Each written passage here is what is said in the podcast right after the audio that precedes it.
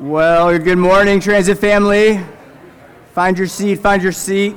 Uh, open up your Bibles to Nehemiah. We're going to be in Nehemiah chapter 2, verses 17 through 20, and all of chapter 3. So, Nehemiah 2, 17 through 20, and we're going to briefly look at chapter 3. Quick side note we hope you can join us uh, for the prayer walk this evening in our, not this evening, this afternoon, in our, you're going to be out there for like 10 hours, guys, so I uh, hope you packed the lunch. Okay, just kidding.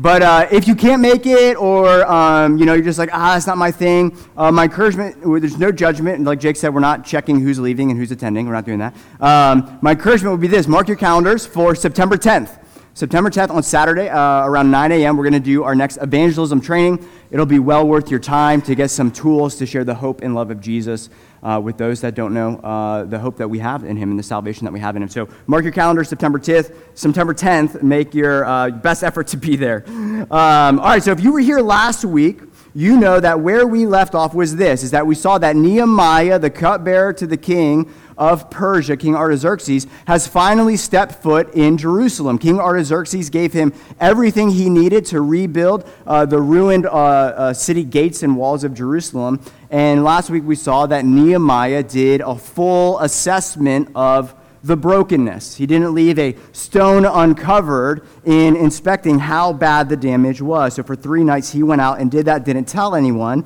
And where we're at today, in verse 17 of chapter 2, is Nehemiah has gathered all the necessary intel, and it's finally time to rally the troops to share the mission and rebuild the wall. So that's what we're going to be looking at today. Uh, who's ready to dive in? You guys with us? All right, amen. Uh, we're going to read this, pray, and dive in. Nehemiah 2 17 through 20. And then I said to them, Nehemiah, Do you see the trouble we are in, how Jerusalem lies in ruins with its gates burned. Come, let us build the wall of Jerusalem, that we may no longer suffer derision. And I told them of the hand of my God that had been upon me for good, and also of the words that the king had spoken to me. And they said, Let us rise up and build. And they strengthened their hands for the good work. But when Sanballat the Horonite and Tobiah the Ammonite servant and Geshem the Arab heard of it, they jeered at us and despised us and said, What is this thing that you are doing? Are you rebelling against the king? And then I replied to them, The God of heaven will make us prosper, and we, his servants, will arise and build, but you have no portion or right or claim in Jerusalem. Let's pray. Oh, Father, we come before you so grateful, Lord God. Thank you for the, uh, the honor and the privilege it is just to sing the praises of what you've done for us, God who you are, the Lamb that was slain. Hallelujah. It is finished. Our sins remembered no more, washed and cleansed, no guilt, no condemnation. Perfect peace before a holy and just God, so that we can approach your throne with confidence and not fear and trepidation. Thank you, Lord. We come with mouths full of praise and gratitude and thanksgiving. Thank you for the gift of your word and the example of Nehemiah and the people of God and uh, what you did and accomplished through them and their willingness to follow you, Lord Jesus. And we just pray right now that uh, you would have your way with our hearts and our lives, Lord Jesus. Where are you calling us to build? Where are you calling us to go? Where, what are you calling us to do, situationally, individually, and also collectively? So come, Holy Spirit, have your way with our hearts, have your way with your, your word. And, and would you magnify Jesus? Would he increase and I decrease? And all God's people said, Amen. All right, well, um, the approach I'm taking with the message this morning is this is that in order for God's people to be used by God to rebuild the brokenness around us, there's three things that we have to do that we see in our text. Three principles we're going to pull out. We need to own the mission, count the cost, and collectively contend for the kingdom. So the first thing we see uh, the people of Jerusalem do is they own the mission. And the picture we get immediately in the text is like, man, this is Nehemiah's moment. Like, this is his Braveheart speech moment. Any of you remember that movie? Am I dating myself? Okay. This is his Braveheart speech moment. Maybe he's standing on like the eastern wall that's a bunch of rubble, but he's there with his megaphone and he's rallied the hundreds and thousands of what we saw in verse 16 the nobles, the priests, the Jews, the officials, the bakers, the baristas, so on and so forth, the Uber drivers, they're all there. And he's standing on the torn down walls, megaphone in hand, thousands gathered, and he gives this beautiful call to action. We just get a snapshot. Obviously, he's, he's articulating a lot more here. But basically, what he does, he says, I explain what uh, Yahweh commissioned me to do. Like Jerusalem, like I don't know if you know this, but uh, for three to five months, I've been fasting and praying, and the Lord, the sovereign Lord, uh, used a pagan king, Artaxerxes, to fully fund and give authorization to rebuild God's city. That's insane. So basically, what he's saying is the time is now. If this is our moment, if it's not now, if we don't seize this opportunity, when will this city get rebuilt? And if it's not us collectively who's going to rebuild it, who's going to do it? Like, we can't pass this moment by. There's a sense of urgency. There's a call to action. You, yes, you, and now, yes, now. We need to get to work. And then, you know, uh, they, might, they might take our lives, but they'll never take our freedom kind of moment, right? Maybe he concluded with that. But basically, he, he says this He says, Who's with me, essentially? Come, let us build. And we see the people respond, and they say this. They like Nehemiah kind of throws the pass. It's got a beautiful spiral, like Aaron Rodgers pass that mission, and the people catch it and they own it, and they say, "Let us." If you look at verse 17, let us arise and build. Not just Nehemiah, let all of us collectively rally around God's mission for God's people to rebuild God's city and restore it to the fullness of its glory for God's glory. So I imagine the atmosphere in Jerusalem now after this, this Braveheart speech, this call to action is electric, right? Everyone's excited. It said in verse 17 that they, they began to, to strengthen their hands for the work, right? Maybe people who had no brick and mortar skills are watching like YouTube videos DIY, how to rebuild walls. Okay, this is how you mix concrete. Okay, let's figure this thing out. It's electric, like cue Eye of the Tiger, you know, the montage there, bump, bump, bump, bump, bump. Everyone's getting ready to rebuild this. But here's what we need to realize is that they didn't have to respond this way. Nehemiah could have thrown the pass and they could have turned around and could have hit him in the back of the head. I said, hey, Nehemiah, that's great for you, man. Like, wow, that was, that was a moving. Spe- Who is this guy? Does this guy have a podcast?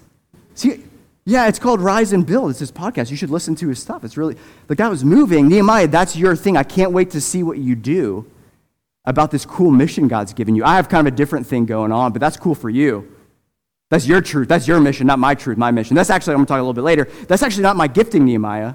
So that's your gifting, your calling. They could have done that. They could have not owned the mission. And we need to ask well, then, how then did Nehemiah's mission become their mission?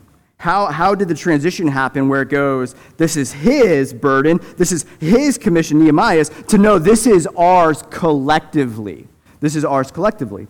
And the key to this transition is this Nehemiah wasn't calling them to rebuild his house, right? Like Nehemiah didn't come and rally everyone and say, hey, I'm the governor of Judah and I don't have a house. Said, all of you are going to help me build my house for my glory in the answer. No, no, Nehemiah didn't call them to himself. He called them to the highest authority in the land, to God himself. He said, This is actually God's mission. This is God's city. And you and I collectively are equal playing field. We're God's people. And so if it's not us who's going to rebuild this, this city, which is God's city, the hope to the nations, God's presence dwelling in the midst of his people, is what Jerusalem and the temple and represented, the nations being blessed through the king who'd be seated on that throne. Mount Zion. If it's not us who's going to build it, is, is, is I mean, who's going to do that? The Egyptian's going to come and be like, hey, we want to do you a favor and rebuild that, or the king of Persia is going to send more. You know, like, no, it's us. It's our city. It's our mission. They took ownership of it. It's a clear sense of, uh, if not us, then who? This is our duty, our calling, our mission. And uh, if we're honest with ourselves, and I'm guilty as charged, we subconsciously do a great job at outsourcing the Great Commission, right? I mean, let's be honest. Like, it's not, I'm not trying to condemn anyone or, you know, like shame anyone. I'm right there with you. Subconscious. We outsource the Great Commission. At the Great Commission, before the ascension of Jesus, the last thing before his ascension that Jesus said, essentially to his followers, was come with me and let us build something beautiful together to the ends of the world. Let's restore this thing with the hope and the power of the gospel. I'm authorizing you, my followers, to be the sole agents of restoration to the nations across the globe. That's your job site, is the, na- the, the entire globe. My presence, my glory going to the ends of the earth. Reclaim the nations and rebuild the ruins of devastation there. Matthew 28, 18 uh, through 20, the Great Commission. We need to be reminded of what Jesus has commissioned all of us as followers of Jesus to do. All authority in heaven and on earth has been given to me. He's authorized us. He's saying, I am the chief authority in the land Doesn't matter what anyone else says or what you say, this is what I'm commissioning you to do. Go therefore and make disciples of all nations, baptizing them in the name of the Father and of the Son and of the Holy Spirit, teaching them to observe all that I have commanded you. And behold, I am with you always to the end of the age. And so Jesus here has looked at his followers and he said, Come, let us build, let's restore, let's go and, and love and preach this gospel and show the world what I'm like and tell them what I've done. And what we need to wrestle with today is have we responded like the people of Jerusalem to Nehemiah's call and said, Let us arise and build? Or are our prayers, as we pray Luke 10 2, Lord, send out laborers to the harvest? Are we praying for other people to go? Or are we saying, Lord, and also send me as well? Right? Send me as well. I think one of the primary reasons we tend to outsource the Great Commission and not take ownership of it in our vocation or in our neighborhoods or, um, or the gospel going to the nations and partnering with missionaries or going ourselves is one, is sometimes we think the Great Commission is not actually that great. That it's an awful commission. That it's this burden that I never live up to and it crushes me. And it's, it's, it's hard. I, I can't do it, right? We, we don't think it's a great commission. We think it's a, it's an awful commission. So, so, so subconsciously, we might, we might think that. And so for the prayer walk today, as you know, we're, we're wrestling maybe with some of those who are going. Maybe yesterday you're wrestling with your heart and, and Lord, praying about the encounters we'll have out there and the people we're going to be praying for. Maybe there's like, ah, oh, this is such, this is so hard. It's kind of embarrassing. I, you know, like oh, I'm an introvert and I don't, you know, small talk is all that stuff, right? What if it's the greatest privilege of our lives to share with other people what Jesus has done? Right? What if, that's the, what, if, what if it's the most amazing privilege? Jesus saying, I've saved you. I've rescued you. Life forever. We saying today, life forever with Jesus. And we just get to go, we don't tell them about ourselves. We tell them what Jesus has done. We tell them about the Savior who has come and entered into our brokenness and made something beautiful and restored what we have ruined in our own sins. It's the greatest honor, the greatest privilege. As Jesus has transformed us, then we get to go and say, now, he just says, now go do, go tell him what I did. Go be, go, go be agents of transformation in your community. Go tell them what I'm like. Go show them what I'm like. So I think, I think sometimes we have, we, we, we, we, we misunderstand the Great Commission and we, we forget, oh my gosh, this is the most amazing privilege on the planet to tell someone about Jesus. This is an honor. It's a, the greatest blessing of my life is telling them about my Savior and who he is and what he's done, and that, that, that, and that, that Savior could be their Savior as well. And, and, and then secondly, secondly, I think the second reason we outsource this is our sense of inadequacy, right? We all, to attend, unless we're super proud, but we all struggle with this sense of inadequacy, right? That's why we want to outsource the Great Commission. Say, ah, let the professionals do that, right? Like, ah, let the parachurch ministries do that, or let the pastor do that, or let the missionaries do that. But I, I'm JV squad. Right? I can, I can barely like fold my clothes right in the drawer, like let alone like share the gospel like to the ends of the earth sense of inadequacy.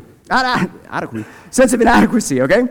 Who here played a sport growing up? Anyone play sport growing up? Okay, some of you. Okay. So I grew up playing ice hockey, and do you all remember when you when you played the sport growing up? It was like down to a wire, down to the wire. It was like the U14 league, but it was really epic because that was like your life back then, and it was the fourth, the third period or the fourth quarter. There's like two second, two minutes left, but you're down by one goal, and you're kind of like you, you all know that like the coaches only puts like the best players on the ice for the last two minutes. And you kind of want to be that player, but you also kind of don't want to have that responsibility. You know what I'm saying? And then there comes that moment where the coach is like, Muddy, they all called me Muddy. Muddy, get out there, get on the ice. You know, it didn't happen too often. But Muddy, get out there. And I was like, this Muddy? Me? What can I do? What can I contribute? Like there's other, there's other people. I want to outsource the victory the outsource the, you know, the, the, the, the last two minutes of the game to somebody else. But what if, what if I say that, it's my U14 league, and the coach goes, hey man, hey man, like, here's the deal. You're going to go on the ice, but Alexander Ovechkin's going to go with you. Right? Uh, nobody knows who Alexander Ovechkin is. Okay, so you're going to you're gonna go on the court, but LeBron James is going with you. And you go, well, coach, this is U14 league. What do you mean LeBron James is going to come with me? And then, and then the coach says, well, hey, it's actually in your contract that um, wherever you go, LeBron James goes with you on the court. So that's why I'm sending you out there, right? Would that change your attitude? Like, like I would just want to go, I'm like, I don't really care like what happens. I just want to see what Ovi or LeBron does on the field, on the court, on the ice, right? It totally changes. So the, the, key line to the Great Commission, which we always forget, we focus on ourselves. Go make disciples. Oh, and Jesus says at the end, behold, I am with you always to the end of the age. I don't, there's no expiration date on my presence in your life. I am with you always as a follower of Jesus. You can't sin your way out of my presence or sin your way in. If you are covered by the grace of God, the Spirit of God has filled you, and where you go, He goes forever to the end of the age. So that changes the game, church. That changes the entire game. If I'm going to step on the ice and Alexander Ovechkin's going with me wherever I go in a U14 league, like the reason I say that is he's the best hockey player. Uh, just imagine if a professional athlete played with 14 year olds, right? But does not, do we not carry the Spirit of the living God with us wherever we go? So it changes the game. We don't go alone. This is Acts, Acts 1 8. We went through a sermon series in Acts 1 8.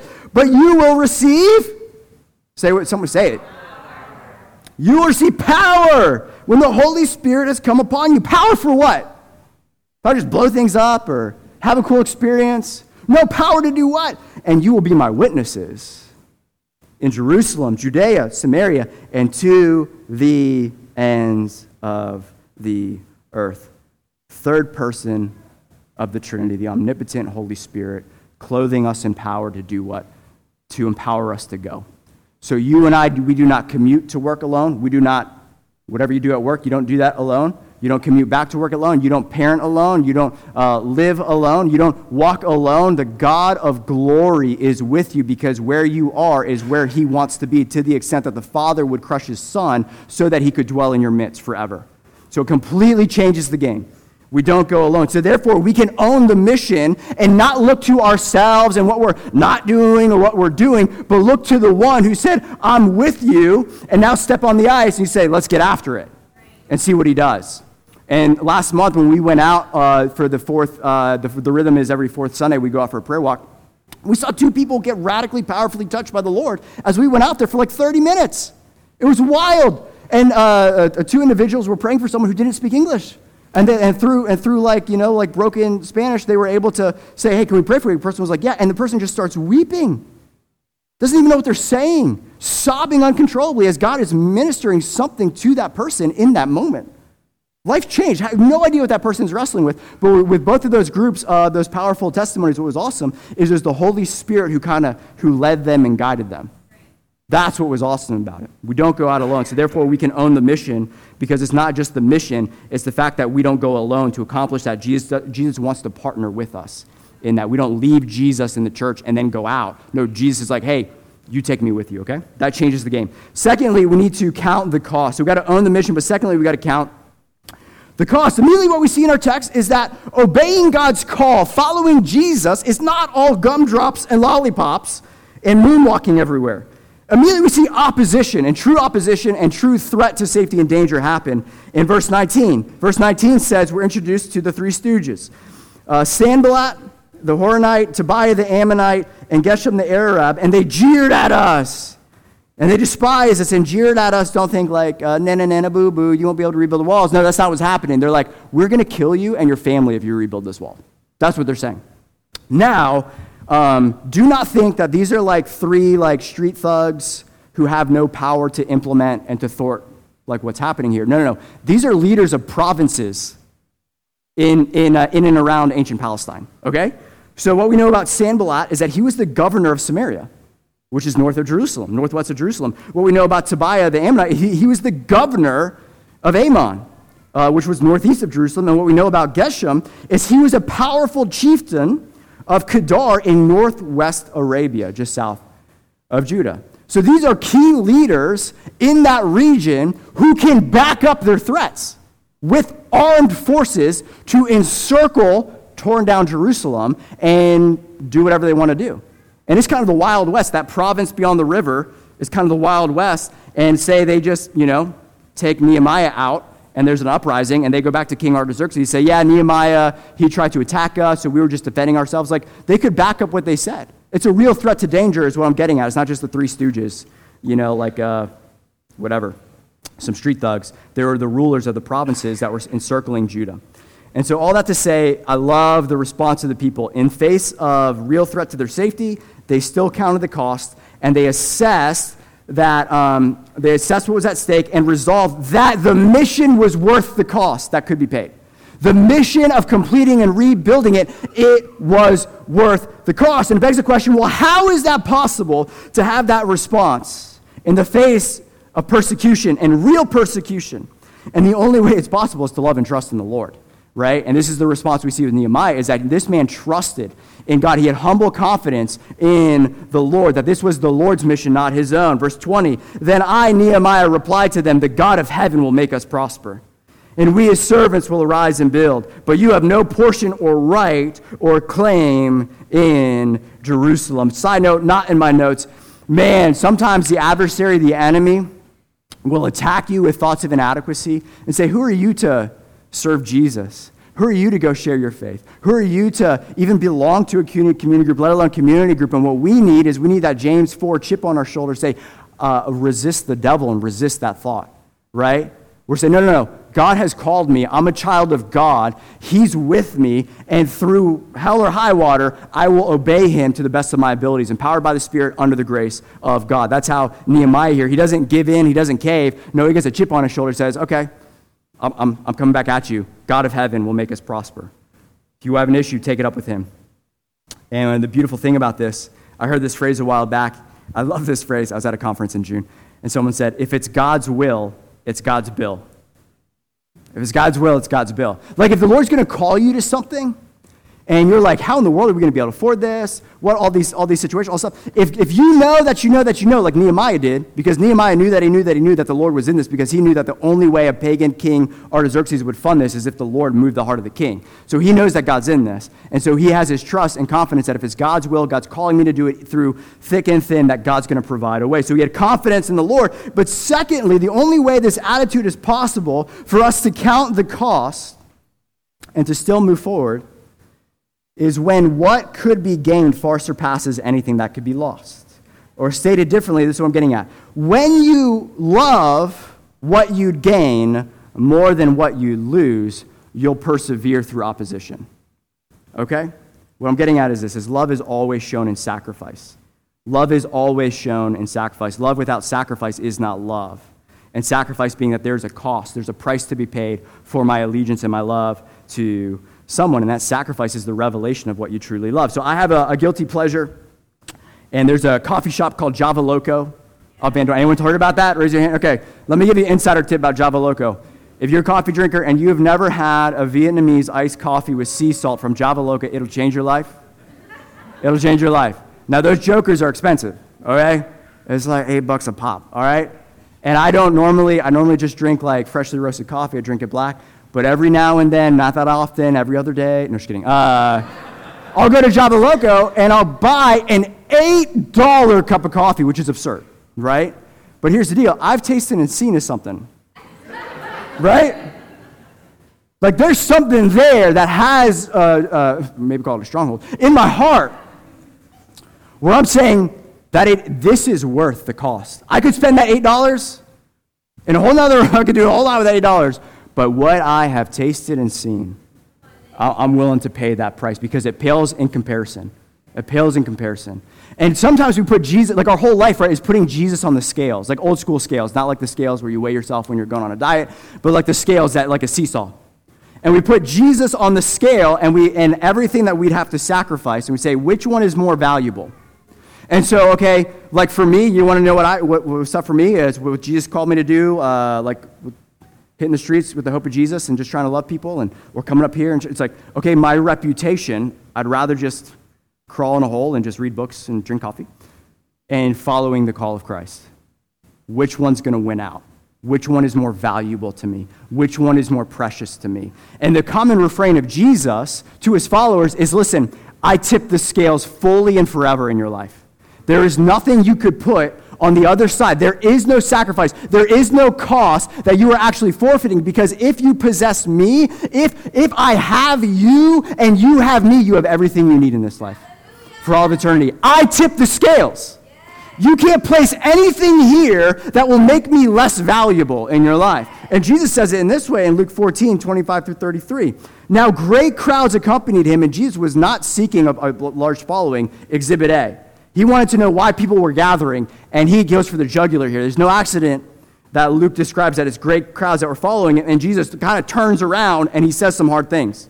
And he says this If anyone comes to me and does not hate his own father, and mother and wife and child, children and brothers and sisters, yes, even his own life, he cannot be my disciple. He cannot. It's impossible. Whoever does not bear his own cross and come after me cannot be my disciple. For which of you, desiring to build a tower, does not first sit down and count the cost, whether he has enough to complete it? And I'll skip ahead to verse 32. 33. So therefore, any one of you who does not renounce all that he has cannot be my disciple. What Jesus is saying there is if you pledge allegiance to me, if you confess my lordship over your life, you are simultaneously confessing all other, all other allegiances have no hold on you anymore. To, to profess Jesus as Lord is to immediately identify yourself as slave and servant of Christ, meaning I have no rights of my own and I have and everything I am and everything I own belongs to Jesus. If that's what it means to profess Jesus as Lord, is he calls the shots. And what that means is wherever he wants to go, whatever he wants me to say, I'm going to go and I'm going to do it because I no longer belong to me. Because thanks be to God, by the grace of God, he purchased me through his blood uh, from the demonic, from the kingdom of darkness. I was a child of wrath. We are just saying this this morning. And now he's redeemed me. He purchased me by his blood. That was the ransom price for my redemption from slavery so that now I could follow Jesus and be his servant. And the highest calling in the world is we get to serve the King of glory. Isn't that amazing? He saved, Ephesians 2 8 through 10, he saves us, and then he says, You know what? You're my workmanship, created in Christ Jesus for good works, which I pray prepared before you in advance, beforehand, for you. Like you're going to partner with me. I want to spend time with you. I want to build with you. I want to get in the nitty gritty of your life and partner with you with what I've called you to do. He partners with us, He commissions us. And so our refrain then is this Jesus, as long as I get you, I'll follow you wherever you want to go. Because you're better, you're better, you're better. When I, when I put everything in the balance of what this world could offer and I put you here, you uh, far, far, your glory far exceeds the glory of anything this world can offer me. And there's a worship lyric I love uh, from Upper Room, and it says this. One of the refrains of this worship song is this: "Is when I see your face, I'll wish I'd given more away. When I see your face, I'll wish I'd given more away." So the question becomes not what's on the other side of the scale. The question becomes, have we truly seen the glory of God? Have we tasted and seen of his goodness? Because my hope today is I'm trying to rush through my sermon so we can sing two last worship songs because that worship was just beautiful. And I think my heart was resonating with the Lord, wanting me to stop talking so that we can worship our King and just remind ourselves of, our, of what he's done for us and who we are because of what he's done. So I need to speed up here. But when I see your face, I'd wish I'd given more away. And so, yes, let's look. Let's ask the Holy Spirit, Lord, where am I trying to tip the scales here? But most importantly, Jesus, show me your glory. Help me to see as much as I can on this side that you're worth anything you're asking me to sacrifice. Because when I see your face, everything's going to click. That moment when faith becomes sight, when the uh, perishable puts on imperishable, and we're glorified forever, dwelling in the presence of God, we're going to look back potentially on our lives and go, oh my gosh, I could have given so much more. Why did I hedge my bets? Why was I so nervous? Why was I so scared? Why was I always biting my fingernails? This is the Christ of glory who said he was with me. This was my inheritance, not my 401k. This is a far better inheritance. Why did I, why did I place all my chips here? Right? Love that. Okay, lastly, we need to collectively contend for the kingdom. Collectively contend for the kingdom. If you were to turn to chapter 3, which I encourage you to do, I'm not going to read chapter 3, um, but in chapter 3, we get this bird's eye view of the city, and we see this citywide renovation uh, project. And in all of chapter 3 of Nehemiah, is we get this list of all the people building, all the list of names of people building, and all the places getting rebuilt, all the places getting rebuilt. And so if you had like a Google Earth satellite image of what was happening, it would look like a massive anthill, right? Of like north, south, east, west, uh, all the walls, all the gates, and all the, all the people from the satellite view going here and there, and the, the city just electric, everyone moving and contending collectively to rebuild the city. And what's interesting, this stuck out to me. What's interesting is that it wasn't just the skilled craftsmen who rebuilt the walls that we see in chapter 3. What we learn in chapter 3 is that Priests were there rebuilding the walls. I have it on good authority that not most priests know much about brick and mortar. Um, and a perfumer. They had a perfumer laying some brick.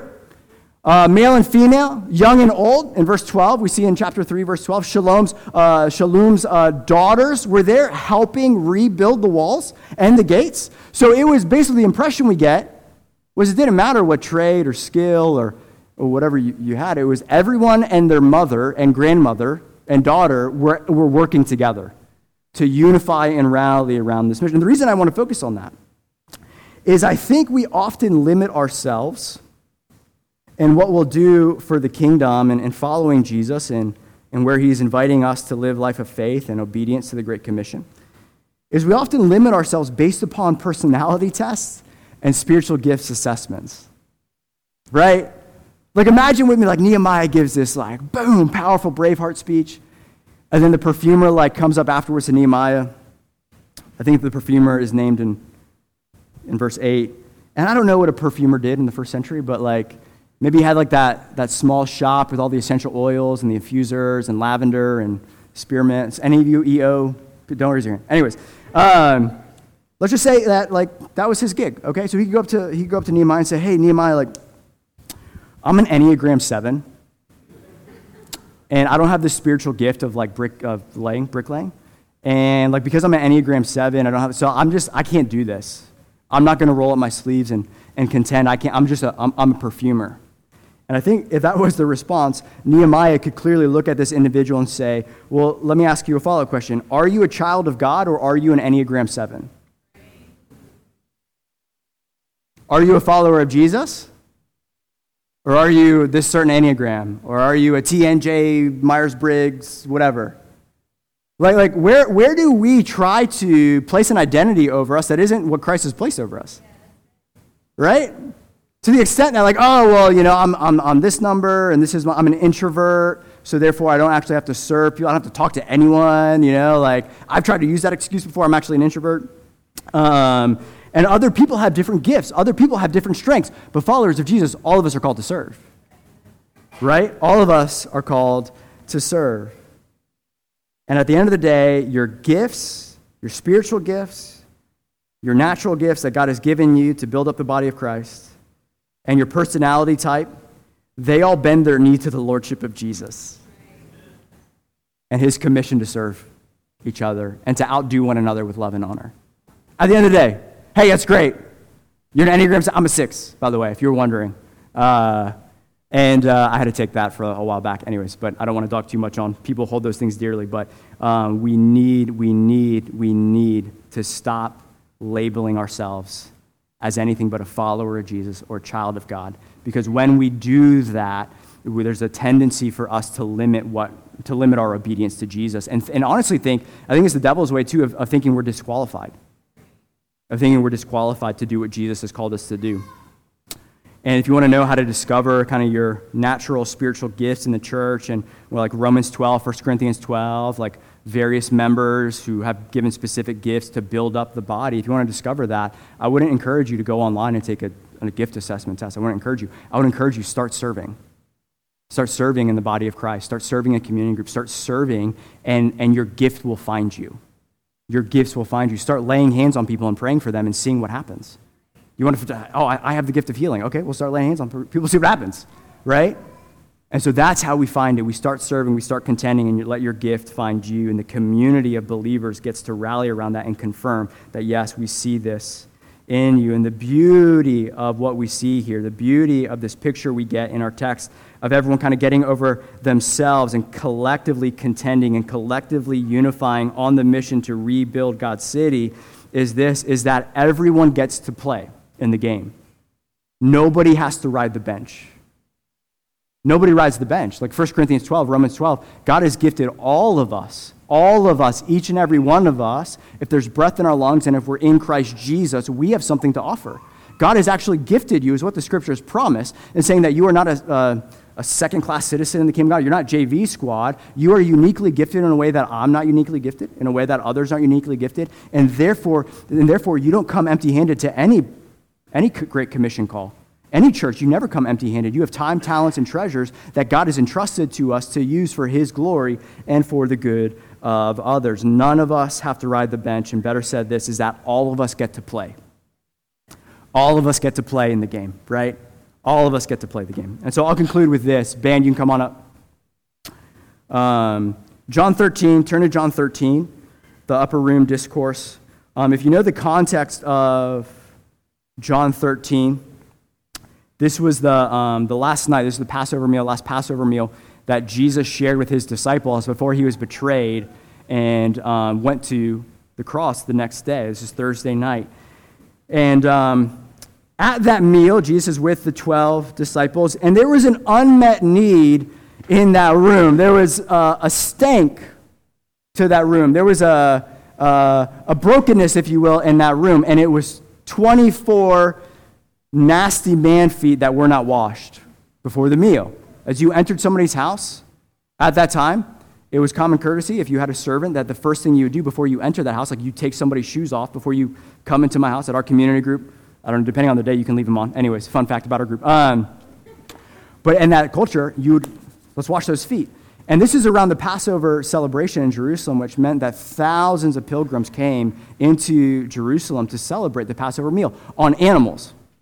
So there's animal waste all throughout the city that they're walking in sandals throughout, and then they're coming in this meal. And there comes a moment in the meal where, uh, during the supper, it says in John 13, where Jesus takes off his outer garment and he puts on a towel around his waist, which, is, which was the sign of what a servant would do. And so he's kind of laying aside, in a way, like uh, the, the status symbol of, of being Christ, being the Messiah, but he said that the Son of Man came to serve and to give his life as a ransom for many. And then Jesus got on his hands and knees and he began to scrub toe by toe, foot by foot. He began to scrub the stench and the stain of the dirt off of the disciples' feet, symbolizing what he was going to do the next day in 24 hours. Like the, I mean, one of the most beautiful pictures in all the gospel is Jesus Christ saying, you know what? This is what I came to do. Let me get on my hands and knees and, and descend into your brokenness, descend into your filth. And this is what he says John 13, 12 through 17. And when he had washed their feet and put on his outer garments and resumed his place, he said to them, Do you understand what I have done to you? You call me teacher and Lord, and you are right, for so I am. If I then, your Lord and teacher, have washed your feet, you also ought to wash one another's feet. For I have given you an example that you also should do just as I have done to you. And truly, truly, I say to you, a servant is not greater than his master, nor is a messenger greater than the one who sent him. If you know these things, blessed are you if you do them. In verse 14, Jesus essentially says the only precondition to being used by me to serve others and to wash feet is having Jesus Christ wash your feet. That's the precondition. That's the precondition to, to being commissioned to go and tell the world what Jesus is like. And the whole of the Christian life is we get to just go and tell others what this great King, this precious Savior, this humble servant has done for us. And so today we don't just look at, okay, what are the needs around us? Or where am I gifted? But it's first and foremost what we're asking is we want to remind ourselves, and this is why I want to close with just worshiping Christ, is we want to ask ourselves, what has Jesus done for me? What has Jesus done for me? The good news of the gospel is the Son of God, the Christ of glory, took on my stench he took on my stain of sin as his responsibility to deal with. He took ownership over my problem, a problem that wasn't his. He owned the mission. He took it upon himself on the cross, fully absorbing the wrath of God. And then he counted the cost. Like Jesus knew the only way that cleansing was going to come of, of the stench and uh, the wickedness of our sins that separated us from God, the only way cleansing was going to come to bring healing and bring reconciliation between a holy and righteous God and sinful humanity was for the very Son of God, fully God, fully man, to lay down his life and to take our stench, to take our sins upon himself to the cross and to lead them out of the grave and rise victoriously symbolizing that, that that sin is forever washed away and forever defeated. And he counted the cost. He counted the cost of what he would have to pay to save us, to bring us home.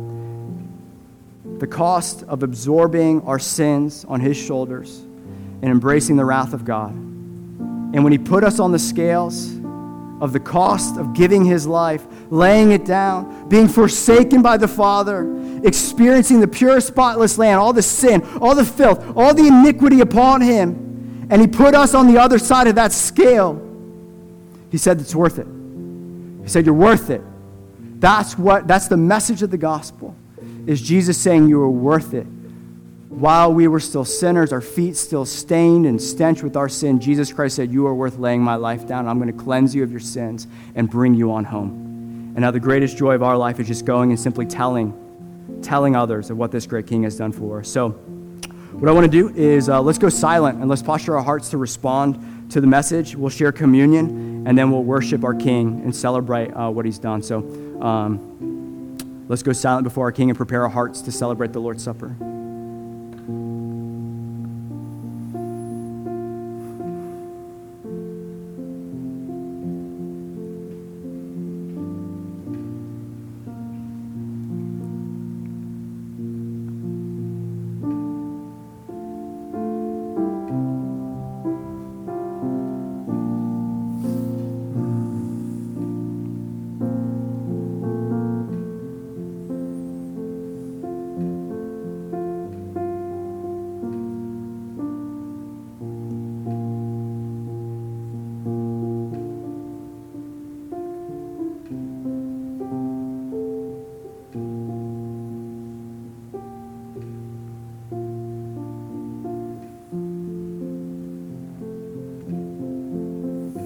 Heavenly Father, we love you, we love you, we love you. We thank you for what you've done. When you said it is finished, it is finished. For those of you who are in Christ Jesus, I want to just speak this over you. 1 John 1 says that God is faithful and just to forgive us of all of our sins and cleanse us from all unrighteousness.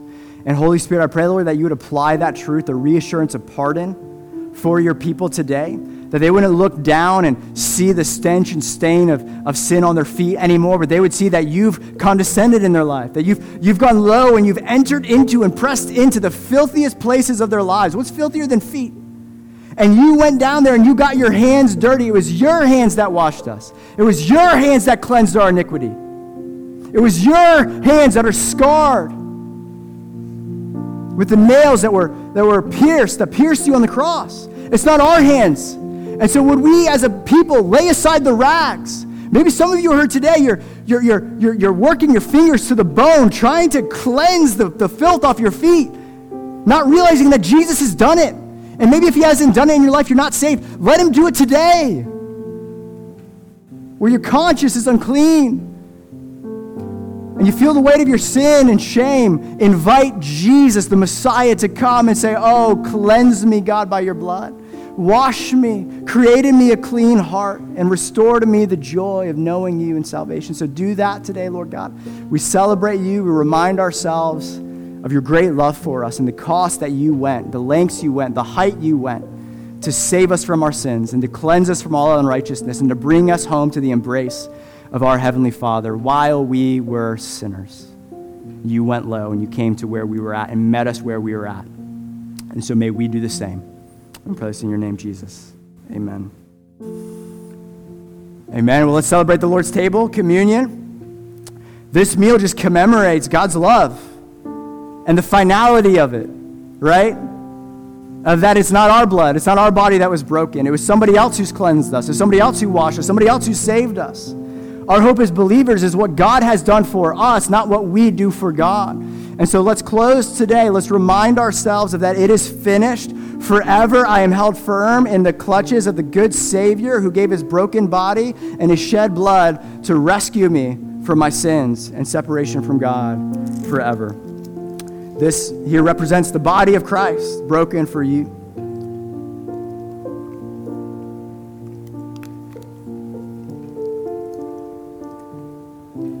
The blood of Jesus shed for your sins and mine.